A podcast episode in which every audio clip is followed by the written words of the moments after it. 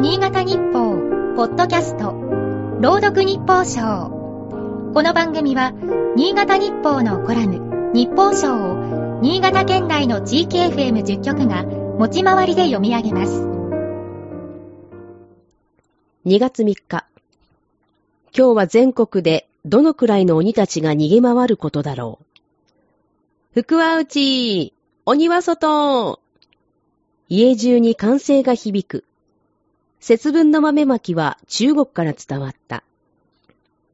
新春を迎えるにあたり、悪霊や災難を追い払う行事である。家から追い出される鬼は、冬の寒気や疫病の化身ともされる。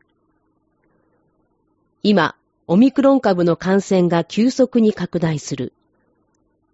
今年の豆まきは、とりわけ気合が入りそう。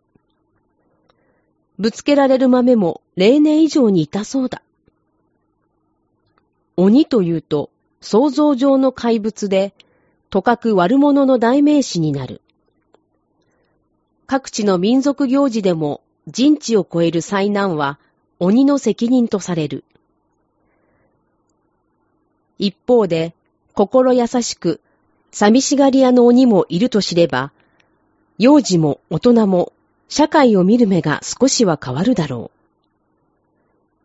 児童文学者の浜田博介は、本県出身の小川未明と共に、童話を近代文学のジャンルとして確立した。